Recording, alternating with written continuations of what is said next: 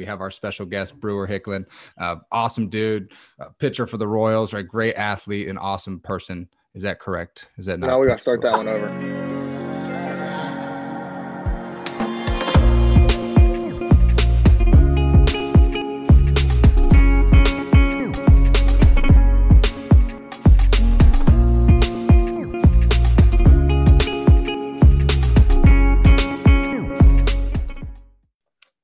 Welcome back to another episode of Champion School. I'm Ray Mack. That is BZB. Uh, we're back, man. It's been uh, a great start to the year for us. MLU is taking off. We're crazy busy in that end. I know you've been doing a ton of speaking events and stuff. So uh, before we get into like the message and sitting down with Brewer Hicklen here, who's uh, an incredible listen, you guys are going to really want to stick around for that. Great dude. But uh, for you, what's MLU been up to? What have you been up to lately? And uh, what's the impact been going on uh, in MLU land? Yeah, man, we're pumped for this interview. It's going to be really exciting uh, for us. We've been a, a couple great places this kind of start the year off. Um, so we've been kind of traveling around, kicking it in now this week and uh, last week. So just some really good opportunities locally here in Arizona with some of the schools. We're kind of wrapping up our, our final couple weeks with Paradise Valley Community College and Benedictine University. So those are kind of the local events. Uh, some of the high schools. Uh, there's a few that we're wrapping up with too. The kind of that eight week training program, and then a few that are the one offs where you go in for a weekend. Um, just went to LS LSU this last weekend. That was sweet, right? Epic. They're yeah. going to be nasty, right? They're really good. And then this weekend, going to a, a, a, high school in Central Valley, California, to go get some work in. So a lot of good things happening, man. The spring's kicking in pretty good. Got some uh, great opportunities. Now it's just finalizing some details and continuing to push this thing forward. Yeah, for those of you guys that don't know, we just talked about off air, like how much this thing has grown over the last two years. For those of you that have been sticking around with us, like it's exploded to the point where we're almost having to split off now, right? Like we have to have two camps going in one weekend because there's so many people reaching out. So uh, if you are one of those people that want to have something set up in your area, please reach out to us, whether it's Project Sandlot, MLU side. If you're trying to get something going in your area, reach out because we can get something set up. You know, we've we've been really attacking and even growing into other sports now too. So reach out. Would love to work with you guys. Uh, but let's get into the good news of the week.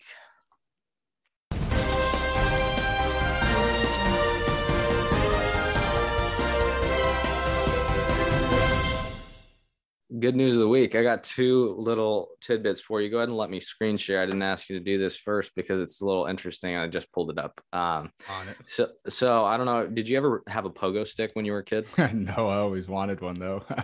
okay, so I, I, was that kid that used the neighborhood pogo stick, but I was never this good. So this dude's name is Henry Bayless. He is quote unquote a professional pogoer and I just want you to take a look at this. Oh my! Because and and we'll probably have to to clean this out, but describe for the people that are listening what you're watching right now. this is insane. this dude's doing double backflips on a pogo stick.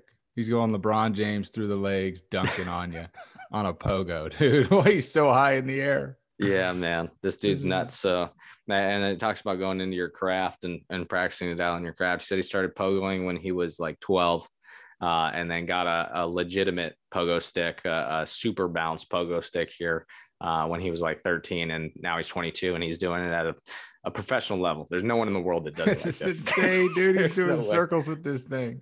Yeah, this oh. guy's doing straight tail whips and one handers into a backflip. So uh, I had to bring that up. I had to show you. Um, the guy's a wizard. I mean, yeah, he's so good. He's bouncing behind the back. Right it's crazy. I can't even I, bounce forward. I'd probably snap an ankle doing that. So uh, that was number one. Number two, a little more uh, world record breaking. Uh, Zara Rutherford, she has just become the youngest woman to fly around the world solo. So Amelia Earhart, watch out. This girl's 19. Wow. She what? just flew around the entire world. I think it's 32,000 miles or something. Um, are you're not a guy that's ever going to get a pilot's license? I would never, assume, no, so. never, not at all. No chance. I'm never doing that. yeah, you don't like heights, huh?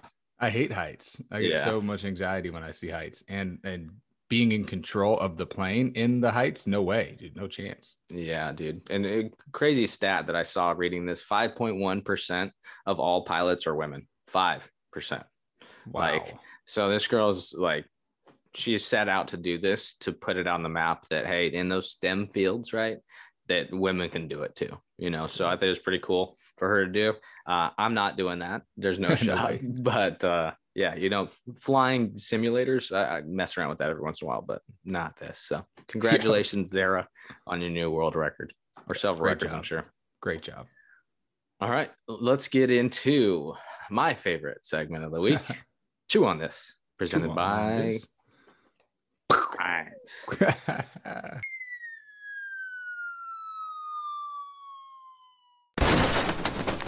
Hmm the chew on this for this week is something that I learned this last weekend that I really liked. It was a line said by one of our our mentors and the dude who just crushes it everywhere we go. But he said something that was very powerful and it stuck with me and it's going to stick with me forever. It was emotions are not commandments; they are just suggestions. And at first, I'm like, well, what does this even mean? Well, he started to dive into it a little bit more, and it's it's there's some very easy similarities, right? So if we put it in life terms, I wake up in the morning, I hear my alarm go off, my emotions tell me, hey, they're suggesting that, hey, maybe I should hit the snooze button. Maybe I should roll back over and, and, get a couple extra Z's, or maybe I shouldn't go work out today. That's what my emotions are trying to tell me, but it's not a commandment. I don't have to listen to what my emotions are telling me. I have the control over my emotions. Now we take it into sports context. So say baseball. My emotion when the umpire calls a bad call is to freak out and get mad and get upset, whether it's at myself or the umpire and play the blame game. Right? A lot of people point fingers and they get in their own head. So in this moment, right, my emotions are suggesting that I should freak out, that I should get upset, that I should slam my helmet or throw my equipment. Instead, right, I have the choice over how I handle myself and I can go back into the dugout in a more mature manner without throwing something, yelling at the umpire, or getting upset and showing really bad body language and, and showing the umpire up. So emotions are just suggestions, they're not commandments. And sometimes we need to listen to them, but not all the time. And I think most people in our world treat those as commandments mm-hmm. as far as hey my boss made me mad. It's my time to resent right? I got i got to rebel against this guy or girl. Like i've got to get back at this person right? And it's all over the place relationships too. So something that we can hopefully help ourselves with is let's just use them as a suggestion. Like i don't have to believe whatever that emotion is trying to tell me. I don't have to believe the fear that i have before i go public speak. I don't have to believe the fear that i have before i go step in a championship game or i get the last game winning free throw and it's make or break. I don't have to believe that. I have the choice over that. And that is very powerful when you believe that you have the choice over how you feel. So emotions are not commandments. They're just a suggestion, right? That's it. Dude, and shout out to Dean Wellums. I'm guessing who that's shout out. That's that exactly from, who it was. Yeah, legendary, yeah. man. He, he, he man. brought it out. I'm like, man, go ahead. Yeah, he's he's really good. And I think the one thing that parents should take away from this too, when you're teaching your kids, I think the biggest thing to teach them, and Jake Wiskersion talked about it last week or two weeks ago, is the emotional intelligence, right? Mm. Helping them understand what those emotions are. Because up until like nine, you only have, like he said, I think six emotions, seven emotions that you're really locked in on. it. and I don't know if it gets up to 11 or whatever, 12, but understanding them is the first step in being able to go, hey, I can step away from this. I know I'm feeling anger right now but it doesn't have to define me or define this next few actions of mine um, because it's always the guy that throws the second punch that gets seen. You know what I'm saying? Yep, so, yep. Yeah, totally good. Great job, Dean. Shout out to Dean Wellums, Legend. Hall of Famer. Uh, today, Brewer Hicklen, uh, the dude is a Hall of Fame legendary human being. He also does some writing in his free time, professional baseball player, but the writing side is kind of cool. See him writing in his own blogs. Uh, and the guy feels like we're about to jump into the interview, but it feels like a dude that um, should be coaching my kids. You know what I'm yeah. saying? Like, like he is a uh, teacher and an athlete at the same time, um, and he's gone through his own ups and downs. So, really excited to jump into that with him. Further, without further ado, we're gonna have to cut that one out. Uh, Brewer Hicklen.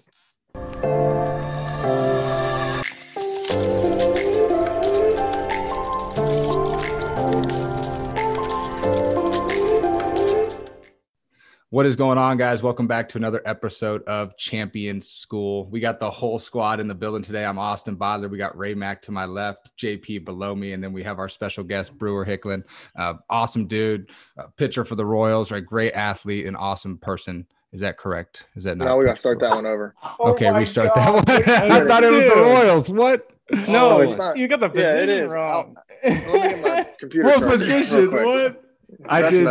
I did zero background, so that's my fault. you got him like just to leave completely. He's out. like we're out. We're out, man. I'm never well, coming back.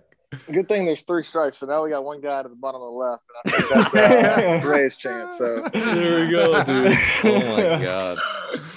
We're gonna just jump right into this. Brewer Hicklen, outfielder. Okay, guy hits a lot, not pitches. Uh, but we're gonna kick the story off.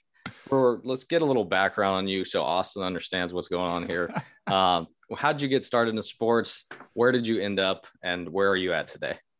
Yeah, so my whole life I've been uh, surrounded by sports. My dad kind of was an athlete growing up, and my mom as well. So they kind of threw me into the fire. I think when I was uh, three, going on four, my first baseball team was the Purple People Eaters. I was on a, I was on a, it wasn't even a baseball team; it was a softball team. So I've been around baseball for as long as I can remember. And I just uh, remember, you know, falling in love with it, always asking my dad to go to the front yard and play and, and, always wanting to practice. I wasn't really too much of a kid that wanted to go inside and, and play too many video games. So my dad was always willing to uh, kind of help me pursue that dream and that passion. And he uh, catered to my needs growing up and was a big instrumental, instrumental part of my development and uh, played both football and baseball in high school and had the opportunity to do both of those as well in college, uh, which was kind of a unique opportunity that um, was presented to me at UAB in 2015.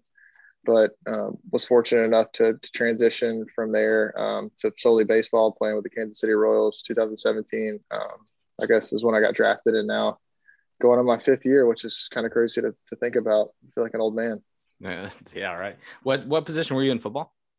Uh, played quarterback growing up. Kind of uh, interesting, I guess, thing throughout high school. I got a scholarship offer to play at UAB in 20. Um, I guess it was 2013 from the baseball team, and I kind of wanted to see what football offers had. I had a couple that were like mid majors on the table, but I wanted to go into my senior year to see if I could get something a little bit bigger. Uh, didn't actually end up getting anything, so called my uh, college coach back and said, "Hey, I want to commit to UAB." And uh, at that time, I had waited, I guess, eight or ten weeks, and he told me that there was no scholarship offer uh, on the table. Yeah. And so, what was supposed to be one of a, you know, an exciting, uh, glorious day for me turned out to be kind of a tragic uh, day. But him being a man of faith, a man of his word, he uh, told me to walk on the first year, and that he would provide an opportunity for me to earn a scholarship the next year, which he, you know, went with his word and so I had the opportunity to do that, which was, was pretty cool. But it was a roller coaster of emotions for sure. That's that's crazy. What what year were you when you made that call to him? Were you a senior in high school? Yeah, it was my fall. I was like, you know, six weeks into the season, and I was having a pretty good football season, and just wasn't um didn't get you know the the big big Power Five school like I wanted to. It was um you know the UT Martins, the Mer- uh, Furman, Samford's, and stuff like that. So I wanted to kind of go to a bigger school and UAB was that for me, and so I had the opportunity to go down there in uh, 2015, and um, got hurt my first year, tore my rotator cuff five days before the season, and then uh, played for two years, and then got drafted. So. Jeez, yeah, dude. Yeah, crazy man. What a whirlwind. So when you get there, you you get to school. What's it like being a two sport athlete in college? I mean, we were we were grinders on the baseball side, and we know we were just dead. So for you to be able to do both, man, is pretty wild. Yeah, I think um, so. With UAB, I don't know if you guys are familiar. Like, I guess it was years ago. I, they're kind of starting to become more of a national program, but um, mm-hmm. they cut the program in 2014, mm-hmm. and so that was my first year there. And I kind of had this like itch to play football, but when they cut the program, I felt like that was kind of like God's shutting a door for me. Well, it turns out they literally 12 months later they got the program back, and I'm like, okay, this is my chance. So um, literally right like it was in January right before the baseball season. I just had this big itch to like go talk to Coach Clark, um, who's the head coach, and he said, "Man, come out in the summer." And I, at that point, I knew I was, you know, a pretty good baseball player, and I wanted to make sure that if I did play football, I would be able to contribute. I don't want to just sit on the sidelines because I could be focusing on baseball. So after uh, three or four weeks of doing some summer camps and stuff, he offered me a full scholarship to, to play football and um, kind of went into the fall and, and, did mainly a focus on football in the fall. But um, it was kind of crazy because during that time we didn't have games that that fall because we were rebuilding the program. So on um, let's see, it was Tuesday, Thursday, Saturdays we had like full scrimmage practices, and then on Saturday I would go from the morning practice of football, and then afternoon he, my coach would bump the practice back, and we'd start scrimmaging at two. So I'd go from like you know eight to twelve, and then eat lunch and practice at two to five for baseball. And then knock out a bunch of classes. I'm sure. Yeah, exactly. and still have to keep keep good grades. Yeah, which is yep the reason you go to school. But uh, I ended up getting my degree right after I got drafted, so I got that out of the way. No more school for me. Very nice. Congratulations. well, I'll give you one more before I pass it off to Bai. But um, what is the difference then? Because you're working with a team of 100 plus dudes or whatever on the football side versus the 35 you had on your baseball team. What's the what is it like building a relationship, especially in a, a leadership standpoint, like you had a, as a quarterback, and then uh, on the baseball team as well? Yeah, and so that was I forgot to give you that second part of the question. So I was a quarterback growing up my whole life, um, and then I got uh, to UAB, and I was going to be quarterback, but he felt like my athletic abilities would suit as a receiver. So then I got okay, thrown right into learning learning a whole new position. But you know, regardless of the position, I, I, feel like I'm trying to put myself in a leadership responsibility wherever I go. Yeah. I mean, that's I feel like a, a, a God given trait that I've had, and um, you know, that's I'm passionate about that. I think um, that's something that brings people together, and that's something that I really enjoy. And so, definitely, it was cool to kind of like start building uh, new connections on the football team, which was a, a, a great opportunity because these people came from all the JUCOs in the United States to like, you know, get under this one vision of Coach Clark to say, hey, look, we're rebuilding a program, we're starting from scratch. Are you with me or are you not? And so there was a lot of bought-in guys and uh, guys that really, um, I know you've seen was it the second chance you? I think the JUCO. Yeah. Some guys came from you know over there, yeah. and we were kind of the second chance U for Division One. So we had some guys from all over the head, and you know a couple five star recruits that just fell off the table, and um, you know they needed somebody to believe in them the second chance, and that's what Coach Clark did, and um, I kind of just tried to do that within my core group of receivers and the offensive group. But yeah, that was it was interesting because you got two completely different um, types of personalities and characters on two different you know teams and stuff. But it was uh it, it was cool. It was it was good for me and my development as a, as a person and a player as well. That's awesome. It's absolutely amazing, and the story too. I kind of want to circle back into to one of those parts of that story, which is really important. But before, like uh, off air, right, right before we started this, Ray mentioned something. He's like, "Hey, this is like a type of guy that I want to coach my kids." He's like, "This is like the type of dude that just like researching you." So that was just such a great compliment, and you can tell it in how you speak Appreciate here. But um, I want to go back to that moment when you called the the UAB coach back and said, "Hey." Like I want to come here and you're kind of going and expecting to have a scholarship. And I think most kids and, and the ones that listen to this or the families, they're like, if I don't get a scholarship, I'm not going. Like it, it's like their ego gets shattered and, and they try and hot route and it never works out for them. But for you, you said, I'm going to trust in my coach because he's a man of faith. He, he's a man of his word. And I, and I believe in him, even though you go into that situation and it could be totally different because we hear all the horror stories of it as well. Yeah, you do. Um, Absolutely. But for you to make that decision as a senior in high school to say, I have the scholarship, I had everything I needed, but I waited and now it's off the table, but I'm still going to like kind of be a man of your word too and go to this yeah. school. What was that situation like for you? Because I know it couldn't have been very easy, but you took that leap of faith to go there and it's obviously panned out for you. Yeah, it was. It was definitely a leap of faith because at that time, I mean, I had, you know, probably over 10 football scholarships completely full rides. And um, so, you know, I spent a lot of time in prayer and a time just talking to my parents, trying to figure out where I felt like I belonged. And UAB was on my heart after a couple weeks, and I said, you know what, this is what I want to pursue. And um, at that point, for me, there was no going back because, like, I felt like that was where I was led to. And you know, Coach Shoop, uh, like I said, being a man of faith was somebody that um, I looked up to, and somebody that, uh, regardless of, of, the baseball side, I wanted to learn, how, you know, how to be a good Christian leader and somebody that's a good husband and a, and a good father. And so that was what attracted me as well, uh, alongside baseball. But that's the cool thing about baseball is like, you know, you can come from any background, you could come from anywhere, first round draft pick, 40th round draft pick, but like once you get on the diamond, at the end of the day, it's all about performing. And um, if you have, you know, a baseball glove and a baseball and a bat in your hand, you've got a chance. And so, you know, with my work ethic and, and the way that I, um, you know, the drive that I have, I knew that, you know, nothing was going to stand in front of me and I wasn't going to let anything get in the way. So that was the mentality I took to UAB. And that's the mentality I've taken to um, now pro ball. And hopefully one day we'll be able to, you know, break into the big leagues with that same mentality. It's incredible, man. And, and I love the faith component too. I think that's a, a huge component that goes overlooked, especially in professional sports. Um, I remember Brewer, there was uh, when I, I, was with the Diamondbacks for a little bit and they had uh, the chapel, right? The morning chapels at spring training. Oh, yeah. And um, I went into the chapel and I, I'm sitting there and it's marked for like 815 and me and the chaplain are sitting there and we're kind of looking around. It's 815, 830, 845 and nobody's coming into this room and right there's 300 400 people in spring training yeah. at this time and it was just me and this chaplain in my last year and i'm sitting there like where's the faith man? Like where is this? But um, dive into that piece a little bit if you don't mind. Like how important has your faith been through professional sports? Because we know how hard it can be and, and how many places you're going and all this other stuff that that happens throughout that season. For you like how important has your faith been in your career and your journey?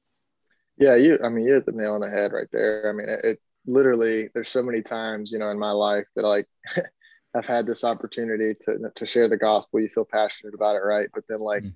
it just the door doesn't get open and that's just god's timing. It's just not you know not the right time. And um, you know that's one of the things is he just calls us to be obedient and persistent and continue to pray for these people. And you know when i look at all my teammates you know I, some of them are saved and some of them aren't. Fortunately for for the Royals, there are um, several core group of guys that do have strong faith, and I've been able to kind of build some relationships with them. And it was just a big adjustment though, coming from UAB, who the whole team is built around faith. I mean, you know, like our from the top down, um, it was just like the team Bible studies. You know, chapel led on Sunday, fire coach, no option. You know, like it's just a ten minute word, and he's going to tell us before the game. And so, you know, while the Royals do like, you know, Dayton Moore is a Christian man and he has Christian principles, it's still hard, you know, to see when you have 200 guys to like have the same vision. And, um, you know, I don't ever want to throw my, you know, Christianity down somebody's throat. Like that's not a way to get somebody to get to know Jesus, but just by the way that I live, the by the way that I treat people and by the way that, um, you know, I respond to certain situations. Sometimes I do well, sometimes I don't, but that's kind of the avenue that I look to, to help, you know, spread the good news of the Lord. And, um, it's, it's really, one of the biggest. I mean, it is the biggest reason why I play because there's so much opportunity in baseball. I mean, there's so many people that look up to us. There's so many, um, you know, people that follow the game of baseball, and that's what really drives me one day to be able to hopefully have that um, platform to be able to say, look, like, well, I've put a lot of work in here. Like, it's not me who's got me here. Like, God's blessed me with this ability. And like, there's so many, you know, there's so many uh, people that like when things go wrong they want to blame God, but when things go right they want to you know say it was because of them. But that's not really how God works. Like God's there through the thick and the thin, and through the ups and the downs, and that's what I've really found, just especially to be true over this past year in my journey through you know what was a roller coaster season. Yeah, that's, I mean, that's so good. And I appreciate your openness and, and honesty with that because it's hard, you know, sometimes being a Christian in a locker room like that. And I'm thankful you've had some, some really good upbringing and some great experiences, especially at UAB and having that as a staple within the program. And then now with the Royals, you've got a, a kind of a core group of guys that you can kind of lean on in those aspects. And I love the fact that I'm not going to throw it down your throat. I'm just going to do it by my actions and how I treat you. Yeah. Right. And people can see Absolutely. that. And they're like, hey, what's something different about this guy? Something's different about you. So um, I guess my last question before I pass it to Perk is what have you learned since being in professional baseball? Like, what are some of the similarities, differences from college to pro ball? And like, what have you learned? Because I know it's like a different flavor, right? Like, what are some things that you've been learning through the ups and downs? Yeah, I mean, it's honestly like it's funny. it's all simplistic because it's still the game of baseball, right? You can't take that out of it. It's, we're still getting paid to play a kid's game, and so you know when it comes down to seven o'clock at night and you're in between the two white lines, like at the end of the day, you're just competing you're letting your response take over and you're just out there playing and having fun. But when you look at like the development and the side, like the time that you're able to spend on your craft, it's pretty crazy because I've just seen myself like, yeah, so you know how you get your uh, memories on photos like every couple like months or whatever from like a couple years ago. I remember, you know, like getting some videos from my first off season of me like weightlifting, and now I'm looking at it, and I'm like, golly, I, I thought I was, you know, I thought I was all that then, and you know, here I am three years down the down the line, like so much stronger, so much faster. But I think, you know, one of the biggest things is just like learning the insides of the, of the game, not just going out there because I've been able to rely on my athletic ability for so long because I mean, I have been a bit, a pretty good athlete and uh, I kind of took that football mentality to baseball, just went out there and like, mm. you know, hard nose, just go out there and grind it out. But, you know, at the end of the day, that kind of runs out. Like you have to really start playing smart. And so like taking the new analytics, chewing on them. I'm not a, a, huge analytic guy, but like I take what I feel like you know gives me an asset like chew on that develop on that um, you know and ask a lot of questions because um, there's a lot of people out there that know a lot more than me and just soak up a lot of different knowledge. But yeah definitely uh, is a lot different than college just just based solely on the time that you can spend on your craft but also like the information that you have accessible to you. And it's just getting more and more. And one thing that i'm really passionate about is like not like I don't want information overload because I'm an overthinker. I'm a perfectionist. I'm really OCD, and so like I don't want to overwhelm myself. So like I really try to pick and choose like the analytics that I want to try to like dive deep into. But uh, I am always open to hearing new things and new ideas, and um, that's part of just growing as a as a player and as a person. It's really good. It's really good. JP, I'll kick it to you. Yeah, before I touch on a little bit of uh, what you do with in terms of writing on your blog, uh, one thing I wanted to talk about that you mentioned is how important the character side and the human side of the game is. And I think it sounds like a lot of the reason that you went to UAB was because you had the opportunity to kind of develop yourself as a person, become a good father. And when I worked for the Royals, one thing that they were always big and focused on is the character side. Um, can you talk about how important that is as you made that transition to pro ball and like how such an how important of a role that played in your life? Well, I can tell you right now uh, a story that literally lines up with that. Um, I remember in 2018, uh, I had uh, gotten promoted from extended spring training to Lexington. I played well there for a couple months and ended up getting promoted to Wilmington, which was our high affiliate. And as you know, you always want to get promoted, not demoted. Well, after three weeks of being in high A, I remember getting called into the manager's office and getting told I was going to be getting sent back down to low A. And I mean, I had, I had not, I didn't play that well in high, but it was only just a couple weeks of sample size. So like, I wasn't worried about it. But when I got called back, obviously, like your natural instinct as a human is to start questioning, doubting, getting frustrated. And it was about two hours later, I remember getting a call from Dayton Moore, who's our general manager. Unknown number called me, which I don't ever answer, but I just happened to answer it. He, he called and he said, Hey, Brewer, this is Dayton Moore, general manager of the Kansas City Royals. I was like, Oh, hey, Dayton, how's it going? And he's like, Hey, I know you're probably, you know, confused and a little bit frustrated. But last night we were sitting in the box uh, during the Royals game, and Seuly Matias, who was one of our outfielders in Lexington, got hurt, and so we want we were all trying to debate on like, do we call somebody up? Do we move somebody, you know, positions out there because we were they were in the playoff hunt trying to to win a championship. And at this time, the Royals didn't have very many championships in the minor leagues. The last couple years, we've been just going off, but um, at this time, this was what would have been one of the first. And so he said they were all sitting there, you know, having a conversation. They called some of the coaches, talking to some of the players, and they, you know, um, all came to the conclusion that like you know my leadership and character into the clubhouse was something that they felt like would help propel them and give them the boost morale that they need. You know because they were disappointed. I mean one of their best players got hurt. I think he hit 35 home runs that year. So they needed somebody to come in there and, and kind of just you know keep positive mindset. And so he said i want to challenge you to go down there and do that and keep a good attitude and lead them to a championship. And uh, i remember like literally like instant perspective change of like poor me to let's go get it you know? And um that's life, man. It's all about perspective. And so it was a good learning moment for me just to try to keep, um, you know, a, a, positive mindset and go out and, you know, stand true to who I am and, and do my best. Yeah, and that's great, and that kind of want, makes me want to turn into the writing that you're doing. Uh, one of the blogs that you had talked about dark versus light, trying to find lightness in some of the darkest times. And you mentioned that uh, some of your worst bad performance days were, the darkest days that you've had. What were some things that you did to kind of change your perspective, as you talked about, and get yourself out of those moments where you did have those dark times? Yeah, it was. Um, this this past year was really interesting because the year before in 2019, right before COVID, like I was coming off a, a really successful year. Um, my mentality was the same, like to go out there and to play the best that I can. But like I really had a mission to like, try to get to the big leagues in 2020 and obviously COVID happened, but like my perspective didn't change. Like continued to stick with the work in. I knew like with COVID, it was an opportunity that was going to come. Like some people were going to take advantage of this time to develop, some people aren't. I was going to be the guy that took advantage of it. And I remember just like spending all the time, blood, sweat, and tears, and like times that, you know, the gym wasn't really open, but I had to sneak my way in there and, um, you know, just find a way to hit and stuff. But it, um, going into the spring training, I was I was feeling good. I was ready to go. Like same same mission. Had a little swing change, and had some beginner's luck, felt good going into the season, and then I got to the beginning of the season and it uh it started going downhill quick.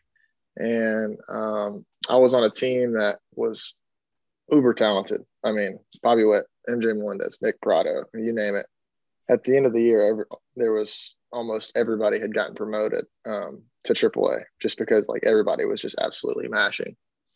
And uh, it was kind of the first time in my life where like I hadn't had success and everybody around me had success. But in that time, like I knew that like it was important for me to continue to be a good friend. And I mean, I could look at myself in the mirror and say I gave it my best shot. Like I really did. And um, there's days that I obviously didn't have a good attitude, but like for the most part, I felt like I tried to stay positive, um, and be a good teammate. Like not ride that roller coaster. Like only be a good teammate when I'm playing good. You know, nobody wants to be that guy, but it was uh, to the point where like I bottled up all my emotions like internally, and I didn't necessarily want to share that with anybody because I didn't want them to see like how much I was struggling. And so it came to a breaking point uh, in July. I remember like it was yesterday, and I, I still get the chills thinking about it because it's like 0 for 4, three strikeouts, walking down the tunnel. Got to the locker room, just put my hands on my head, thinking like, "What am I doing? I'm not good enough. Like I don't belong here." You know, this career is getting cut. Like this is kind of the end of your road. Like soak it up while you can. And I was like, I need to talk to somebody. And at that time, it was you know 11 o'clock after a game, so nobody's really available. And you know, my wife's asleep, my parents are asleep, my mentors are all asleep, and uh, I was like, who can I call? And I called one of my former coaches that was coaching in Korea. And and that and at that time it was early morning for them, and I called and I was like, Sut, you know, I'm hurting. And like after that, I could not like speak. I just started bawling, crying, just like brokenhearted, you know, like just so much pain and agony inside because I had been bottling up, dealing with it by myself and isolating myself. And um, I just remember like the freeing feeling of letting that go and sharing that with somebody. God doesn't design us to do things alone. That's why we have community and relationships. And um, I knew that, you know, but I just like denied it and just wanted to be that like stronghold for myself. But like I'm not strong enough to handle life by myself. So I shared that with him, and I, no joke. The next day, I think I went three for four, two home runs, game one in RBI, home run. It, it was it's just crazy, you know. And I don't I don't think that's coincidence. I think that's just like um, the feeling that we get, the freedom that we get. Like, and I was just playing so like with chains on my on my back it was really hard for me to like enjoy it and see, you know, that that life's good. And um, once I was able to like just release that and realize that like just a game, man. Like who really cares, you know? And you put so much time and, and sweat and sacrifice into it. So like obviously you're gonna get frustrated, but at the end of the day, like the people that love you still love you regardless of how you do. And um, that's the perspective that I took. And I wouldn't change a thing about it. I mean, when I look back from the last year, like I'm glad that I played so bad because I'm able to to learn from it and I'll take that into the rest of my life and the rest of my career because at the end of the day it's probably going to happen again, you know. yeah. And that, I mean, that's awesome. And thanks for sharing your story and hmm. being so open about it. This, this is stuff we kind of touch on all the time. And that's what we, we love sharing these stories about other people because a lot of times it tells people that they aren't alone. They could, they can do this. There's other people out there that are going to be there to support them and, yeah. and kind of love them no matter what happens. Um, Ray, I'll kick it back to you if you have any. Yeah, you said Coach Sutton, right? Yeah, Larry Sutton. Yeah. I was going to ask about that. So, what were some things that he told you? And I'm, I'm sure it's not crazy, like life changing advice, but more right. of just like putting it into perspective for you, like you'd said. What were some things he said to you that day? You know, it was interesting because like it wasn't even about baseball because like all my numbers for baseball were fine. Like my analytics were fine. I wasn't swinging and, and chasing pitches. I was hitting some balls hard when I hit them. I just was not having success. And so we really just talked about like life. He was just literally lending an ear to me. And that's a lot of people that don't understand like how to be a good friend is like just listen. Like if you don't have anything going on with your life, one of your friends may have something, just listen. Just that's all. It's not hard. Anybody can listen, mm-hmm. right? Yeah. You don't have to have the advice. You don't have to have the words and the answers, but just be a friend to lend an ear. And I'm sure a lot of people like that are listening to this, they may not be the guy that's struggling with something internally but I can guarantee you there's somebody they know that is. And um, it's it's it's their job to make sure that that person knows that they're available to listen. Yeah. They don't have to have the answers because yeah. sometimes when you just speak it out, to somebody else, you figure out the answer within yourself. And that mm-hmm. was what I found out was I don't need to change anything I'm doing. I just need to change the way that I'm thinking. Yep. I'm already doing the right thing. Just change the way that I'm thinking. And people don't realize how powerful your mind is. And that's something that um, it it truly is like perspective.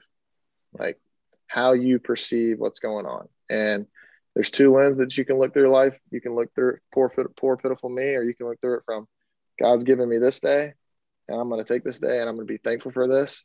And most of the days, I try to take that approach. Life happens, things get sped up, we lose our foundation at times, but at the end of the day, it all comes back down to the core of just being grateful for what you have. That's awesome. Did you, did you buy him dinner? Did you shoot him a dinner? yeah, I could probably send him like two bucks and it'll go a long way over there. no, right. we might um, all need to move out there, man. Come on. I'll hit you with one more for sending to buy. But uh, you got into you do your own youth camps too, right? Every once in a while, you give them back into your communities yeah. out there in Arkansas. Um, tell us about that. Tell us what that means to you. I know for me as a coach, that always helped me. Uh, one, teach my players a little better, and two, put in things in perspective again of hey like look how happy this kid is just playing catch you know what i'm saying? So oh, yeah. talk to us about those camps real quick and then i'll send it over to buy yeah that's that's something i look forward to every off season when i come home and uh, just the kids look forward to it every year being able to hang out with the pros. I don't remember ever having a chance like this when i was a kid so i try to bring in some people that really um, that they're excited about. Kyle wright who pitched uh, for the braves in the world series he's a good friend of mine. I mean he wasn't there this year and everybody's like where's kyle? Where's kyle? Where's kyle I'm like, you're at my camp, man. I'm here. I'm here. But um, no, yeah, it's it's cool to see the kids just light up, and um, that's one of the things that I want them to to understand. Is like, you know, I had I had a team that I was helping with on Sunday. They asked me to come uh, speak to their guys, and I'm like, you know, who here has failed? And they're all like, mm, yeah, I failed. I'm like, well, who's failed 70% of the time? And they're like, no, and I'm like, yeah, the MVP last year failed 70% of the time. Yeah. The best player in baseball players failed 70% of the time. Like, you're not that guy, so you're going to fail 70% of the time. And I'm like, what kind of teammate are you when you fail? And um, that's, you know, the lessons that I try to teach these kids because I remember being that kid and pouting and being a sore loser and crying when I lost. That doesn't get you anywhere. I don't remember a single game when I was 10 years old. I don't remember if I got a home run or, I mean, struck out. I don't, I don't know. So it's like, guys, just have fun, man. The friendships you remember forever. you know, we're not going to remember that time you struck out. I can promise you. Yeah. yeah. So yeah, that's what I try to teach them. What a great life lesson too for these kids. Cause I mean, I'm putting myself back in 12 year old shoes. It's like, pout, angry, face turns red, like get really tense and like punch something. yeah, 20, that might have been 20 year old me too, right? Like it took me a while to get over that. It was really hard, but he um, remembers um, that one home run he hit when he was. Oh, every like, time. yeah, I'm like, hey man, that little league bomb, come on, man, that's all the praise. Okay, uh, but you mentioned a couple things, right? The first thing I wanted to kind of touch on was the listening. Like, hey, all it takes is somebody to listen. I'm sitting at the airport uh, Sunday night and flying back home and, and I'm sitting at the bar watching the uh, was it Chiefs and Bills game, which was just insane. And somebody sits next to me, right? And and and usually at the airport, most of us are like tunnel vision, don't talk Headphones to me. on, don't talk. yep, yep. It's exactly how it was. AirPods were in. I'm kind of eating my food. Like they don't touch me, don't talk to me, don't say anything. And this guy reaches over, says, Hey, you using this ketchup for your water? Because I just had some water in front of me. And I'm like, kind of funny, but no, no, no, go ahead, have it. And uh, he starts talking. He's like, where are you from? What do you do? What are some of the things that you like, uh, et cetera, et cetera. And then he tells me, he's like, I'm flying to Denver. I'm like, oh, Denver's beautiful. I love Denver. He's like, yeah, actually, our, our house just got burned down in that fire. And we're going to look for our dog that we think is dead. I'm like, what? Like, this dude just straight up opened up to me. But it made wow. me realize what you said is all I think he needed was somebody just to listen to him. Mm-hmm. And it did, I didn't have to have any words of advice. I don't even know the guy, right? But just being somebody that he can share something with, you see a smile go on the face, you see the perspective shift. And it was crazy. So showing me pictures of it and like this, it was horrible, right? Horrible incident. But him to have that perspective taught me something very powerful to stop staying so closed in, especially in the airport, right? Because nobody wants to be next yeah. to the chatty Cathy on, on the plane. But like maybe that person just needs you, and God placed you in that position to listen yeah. to that person for a reason. That was huge. The second thing was like, and I want to dive into this with you and see your, your perspective on it. But we were talking about this last weekend. Um, I was kind of doing some peak performance stuff, and um, there were two columns that we were talking about in sports, and we're kind of business wise, but then sports wise, there was the the healthy column, right, and then the safety column. And how I put it in sports wise was the safe thing is to go when I'm struggling, go work on our swing, go get in the cage more, go hit off the machine more. Hey, bring the the net close, change my arm angle, whatever it is, right. That's the safe thing to do. It's the easy thing to do. The harder thing to do is the healthy column, which is hey I need to check in with myself. Where's my mindset mm. What am yeah. I thinking about out there? Am I worried about my girlfriend who we just got in a fight and that's might be the reason why I went over yeah. four today? Or am I putting pressure on myself because I'm getting moved up, down, etc. Um, but in sports, right, especially in the in the minor leagues and professional baseball and the things that you go through, I think we always attack the safety column first, and yeah. we we rarely ever approach the healthy column. But in reality, like you said, the healthy column, if I just take care of my mindset, everything else starts to work for me. Like you had that conversation, you probably felt this relief and the weight off your shoulders, and then you go out there and mm-hmm. you perform and you have a, the game of your life. How important is it for athletes specifically, but in general, people to work on the mindset aspect a little bit more and just kind of train your mind to see that perspective that you've been talking about this whole time, especially through the adversity and challenges that you're going to face on a daily basis? Perfect, right on. I mean, it, literally, safety is comfort, and there's not mm. much growth in comfort you got to get uncomfortable to grow and so that's one of the biggest things is, is, like literally people just fall in a rut of doing the same thing the same thing the same thing but like sometimes you got to think outside the box sometimes you have to have somebody say something to you that you may not agree with but say maybe they've got a good point maybe i do need to view it from a different perspective and uh, you're exactly right like literally it comes down to this because my I can tell you right now my swing's been the same for two years, three years. We're talking maybe little changes here and there, mm. but this right here is developing. It's not all the way there. I've got ways to go, but this is developing. The more pitches I see with you know these eyes, the better equipped I am going to be for next year and the next year. So yeah, you you exactly. I mean that is literally this is what I'm training right now, Oof. and it's hard to train in the off season like that. So like I got to put you know, they got the new uh, Oculus like Win Reality where you can put it on your head, like make those decisions and stuff. So like I'm trying to do some stuff like that, but uh, we I literally got a text today from a doctor that has a performance vision thing. Like I'm going to test my eyes, like see how my eyes are working and see how my brain's responding and rhythm and timing and, and, and all that good stuff. But yeah, you're exactly right. Like sometimes you have to shift your perspective from like the physical things to like think more mental. And um, just to touch off, you know, your guy in Denver, like it's funny you said that. Like his dog passed away literally almost 24 hours ago, my dog ran into the road and got hit by a car. Oh my god! And um, this was yesterday, and I was in the backyard. He squeezed through the fence, and I saw him run and hit the car. And like I literally saw life flash before my eyes, like because my dog is like my son, you know, and my wife especially. By the grace of God, he, he's fine. Like literally, he sprinted back to me, and what? no bruises, no blood, nothing. And um, it was like just a, I mean, talk about like heart sink, you know.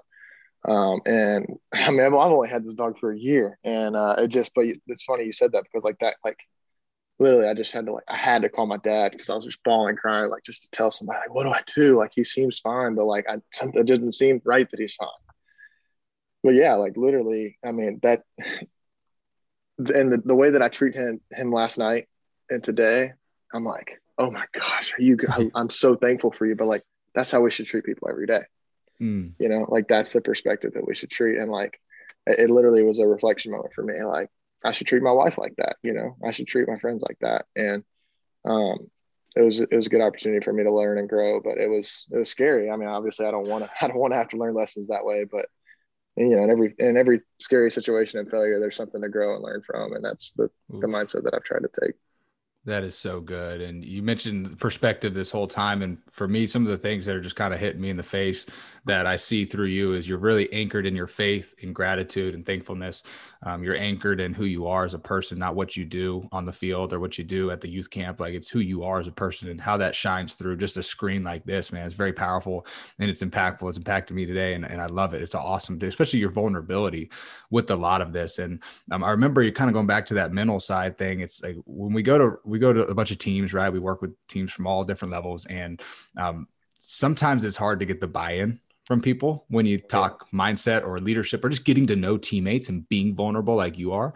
And uh, I remember this last week, and one of the guys was like, uh, he came up to me after and, and he's and he's a good player, right? Like, talented. And he's like, Man, when you guys first came in in the fall, I thought this was a bunch of eyewash.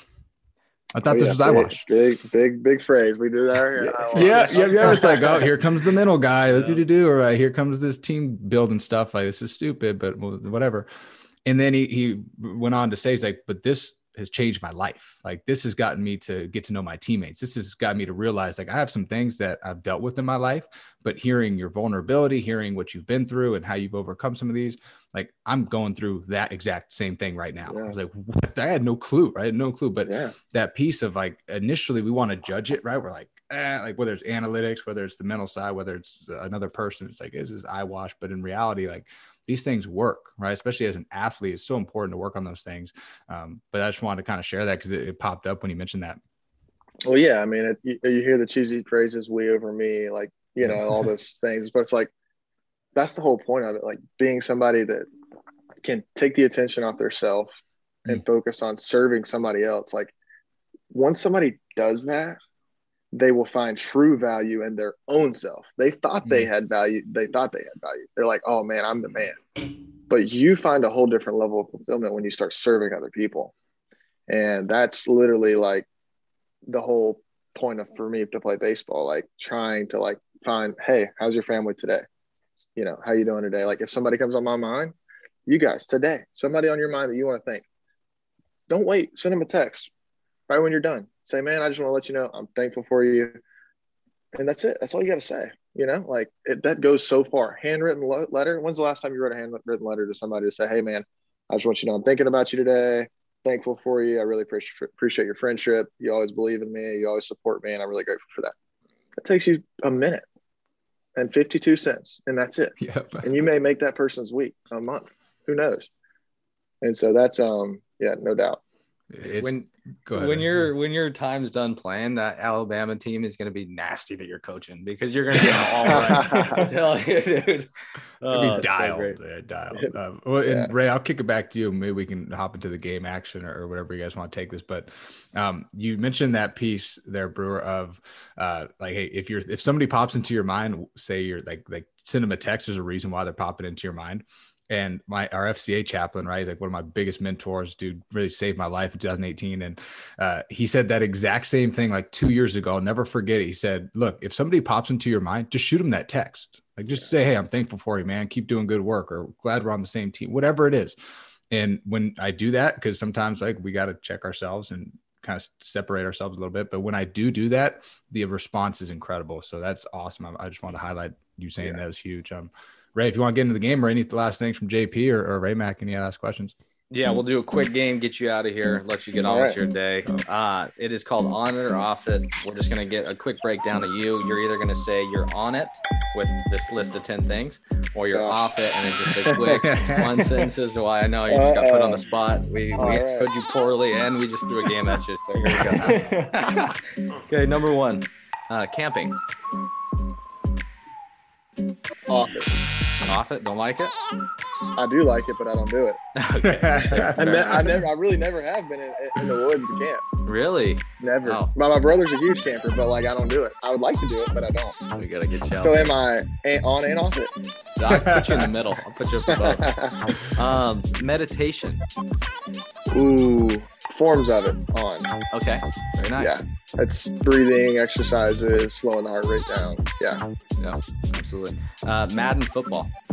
Oh, not much. I, I don't have a console. Nah, I feel you. Yeah. No worries. Uh, listening to audiobooks.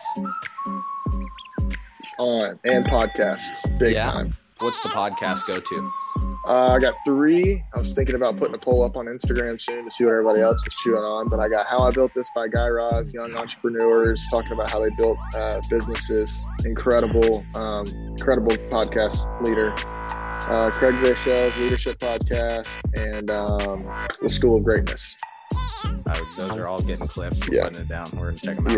Yeah, they're good. Iced coffee. Oh, don't get coffee. Okay, very nice. No coffee.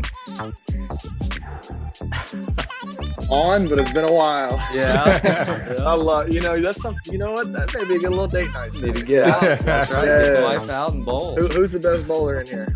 Uh, I'll probably take that. of course you are. no hesitation. We're humble. Yeah. That's right. What's your best bowling score if you had to just rattle one off? Yes. Um, yeah, nah, I'm not gonna brag about it, but I think it was like 150s. I feel you. not too good. All good. Um, Lord of the Rings. Oh, Yeah. yeah, not really my, not really too much of my thing. No, no worries. Uh, journaling. On Do you journal every day? uh, in the season, I journal every at bat, and I do uh, yeah, like a prayer journal in the mornings. And, uh, Do you go Yeah. right after the at bat or after the game? Yeah, I mean, I've got uh, three years of, I mean, just pitchers, cues, how to steal a base, at bats, shape of the pitches, uh, tendencies, all that stuff. Yeah, that that's helped me with this. And um, so yeah, that's honestly stolen me more bases than I mean, I mean, I can even remember. Yeah, it's awesome. like I almost steal the base before I even get to first because like I'm trying to like go ahead and when I get to first, I already know what I want to look for and go. That's legit. We're gonna have to Yeah, break big- that down later. Big Um, big journal, yeah. Playing pool, billiards. On, not good, but on. I do enjoy it. Yeah. Yeah, it's fun. I'm sure you're taking the cake on that too, right? Uh, yeah, I'm not watching. taking I, don't, I don't know about cake. JP. I am not a good billiards player. I don't know. I'm pretty good. Yeah. So Okay, then there you go. Uh, last one. Uh, 49ers winning the Super Bowl. I gotta go Chiefs, man. Chiefs. hey. No, dude. Patty Mahomes is nasty. That I guy's know, Oh. I know, but it was funny. Everybody doubted him at the beginning of this year, right? He just Yeah. kept he kept grinding it and kept true to himself, and he uh, made his adjustments that he needs to. Probably more here, right? yo, 100%. Yep. Look at him now. That's right. Yeah, I Great got, I gotta. Brewer. Awesome, dude. That was awesome. Thank you so much for hanging with us. Yeah, and absolutely. again, sorry for by botching the intro there. That was yeah, come on, man. but- You had one job. You had two months to get that right. I know. That's right. This has been in the works for We've been. DMing for two months, and it's like, come on, man. I go. If I- you, dude.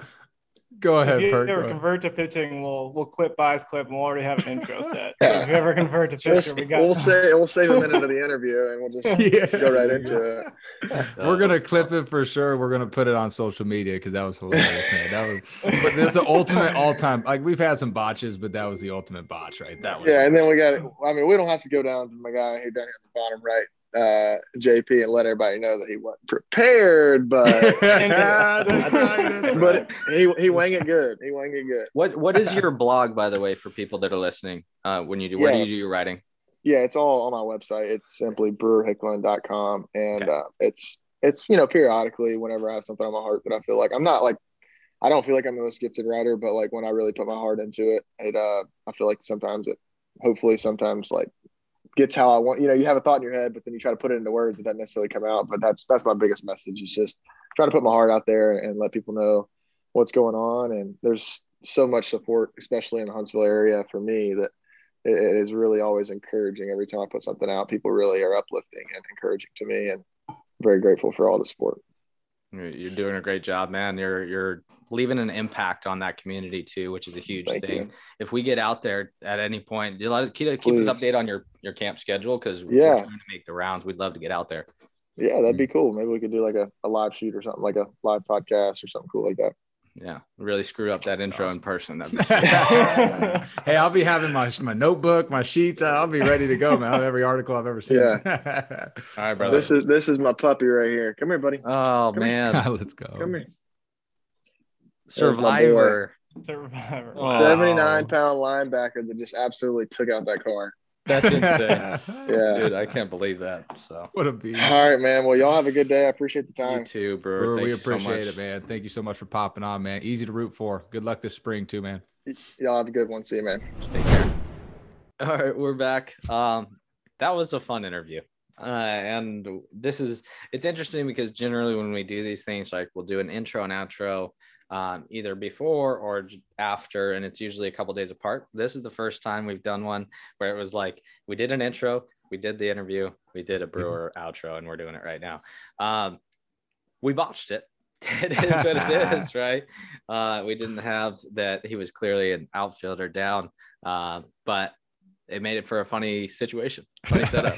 so, uh, but for him as a person, dude, for real, what I said before offline or off inter air as in like, I would love to have that guy coach my kids is totally true. And just the way he carries himself, the things he talks about, he's a man of faith. He, um, he's focused on the mindset. He's clearly got to focus on process over results, which is is really cool to see. Uh, what do you think about the interview with Brewer? Maybe uh, touch on touch on the uh, debauchery. yeah. Other than the debauchery in the beginning of me calling him a right-handed pitcher for the Royals, that, that was uh not not planned, but no. hilarious. This is gonna be a great clip. Uh, overall, though, man, it was amazing. I think I said it on the show. It was like, hey, he's really anchored in his faith and in gratitude. And I think when you have those two things working for you, you can do anything in the world. And it's amazing to see how God's used him and and in his light through football, through baseball, through his experiences now into professional baseball, and some of the things he's gone through and battled through. Just what an amazing human being. I mean, so humble. Uh, just the humility is unbelievable, and just to see how he's using his opportunities and his platform to impact people for the greater good, helping the kids, doing things the right way. Uh, what an easy guy to root for, man. So yeah. what amazing dude, super, super grateful for him. And what a great, great episode. What about you? Yeah, just grateful for him joining us, you know, and spending the time. They they're so busy. MLB PA just put in their their stuff um, you know, yesterday for any light news on that. Um, but minor league was kind of like in that, hey, probably not going to get affected, whatever but it's always trying to turn from December 25th into it's go time, right? And it sounds mm like he's been working nonstop since the season ended, anyways. So it's not like that was ever going to affect him, but uh, really cool to see all the cool things he does in his community. Um, he's putting on those youth camps and stuff like that. He's completely in line with what we're doing. So uh, again, really grateful for him. Um, one thing I, I did want to touch on, I thought was interesting and, and crazy story about his dog, by the way, but um, when somebody gets wrongly accused of a crime and sentenced to, sentenced to prison, when they come out, whenever that is, 10 days, a couple years, whatever, they look at their room differently, right? Like, and this was just like a weird conversation topic that I'd listened to on a podcast. They look at the room differently, right? Because that room now becomes the like the nicest, brightest room ever. That bed is the most comfy bed, in, where they could have complained last week, but after going through that situation, being wrongly accused, being put in prison, and coming out, like the whole perspective and view of their own world changes, uh, even with how bad of a situation that is. So it was really crazy to see him do the same thing, right? Talking about his dog, talking about people the same way, because if you can carry that kind of positive energy and thought into your day and, and the way you interact with people, your life is just going to take off, you know? So, so super awesome. cool thank you so much, Brewer, for joining us. Uh, we can't wait forward to watch you, man. Watch you keep growing. I think you guys are going to be on a heck of a tear, like you said. All of your teams in that that Royals org has really started ramping it up in the last few years, uh, and I think it's partly to do with that mindset that you're taking, and then I'm sure a lot of your teammates are taking too. So, thank you for joining us. That's going to do it for us today. I'm Ray Mack. That's BZB.